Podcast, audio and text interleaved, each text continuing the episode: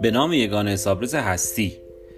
به حساب خود برسید پیش از آن که به حساب شما برسند. سلام من علی تساکی هستم مربی حسابداری. ساکی کوچ یه پادکست ادارجاتیه با تمرکز بر مسائل مالی و حسابداری. این پادکست توی خرداد ماه سال 99 و در تهران ضبط میشه. من همیشه از وسط شروع می‌کنم و این بار می‌خوام در رابطه با بستن حساب ها باهاتون صحبت بکنم. بستن حساب ها و دقدقه های مدیران مالی. اگه حسابدارم نباشید حتما تالا حداقل یه بار اسم بستن حساب به گوشتون خورده. معمولا تو روزه آخر سال هر وقت از حسابدارا می‌پرسن چه خبر همه جواب میدن داریم حساب میبندیم. اما منظور از بستن حسابا چیه؟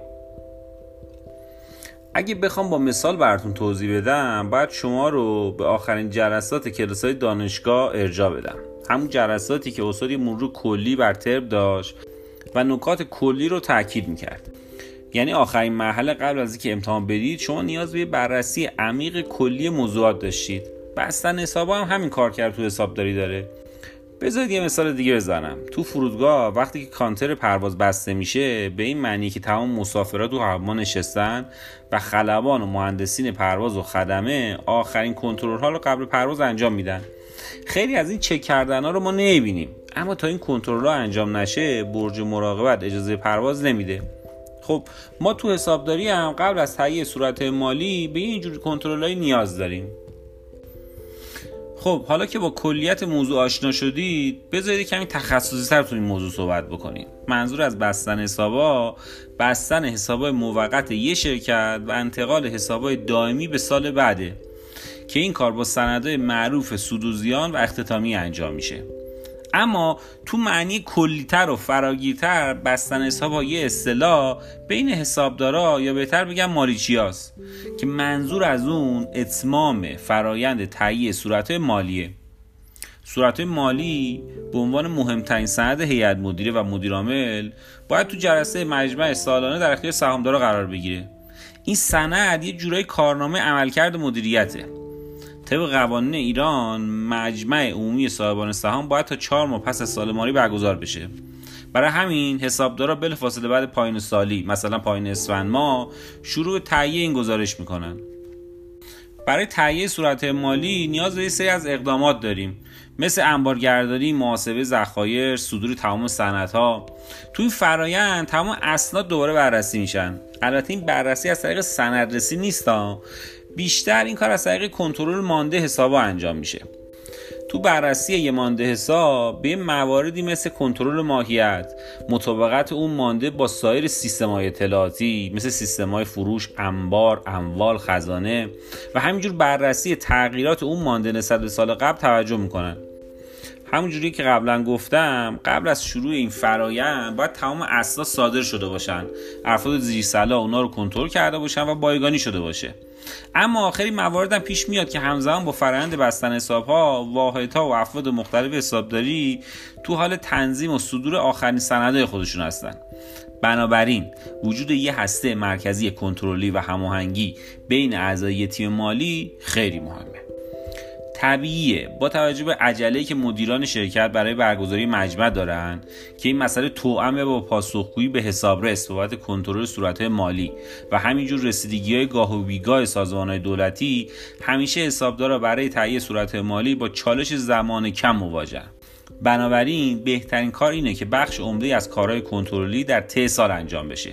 یعنی اینکه پس از هر ماه فرایند بستن حسابهای یک ماه انجام بشه.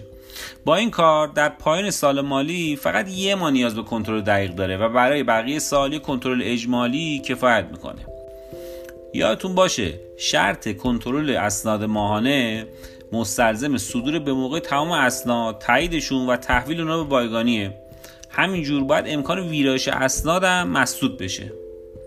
اما بررسی حسابا باید یه برنامه منظم مدونی داشته باشه. منظور از مدون یعنی که باید برای فرایند رسیدگی یه چکلیست تهیه بشه و هر ماه توسط اون چکلیسته کارها کنترل بشه.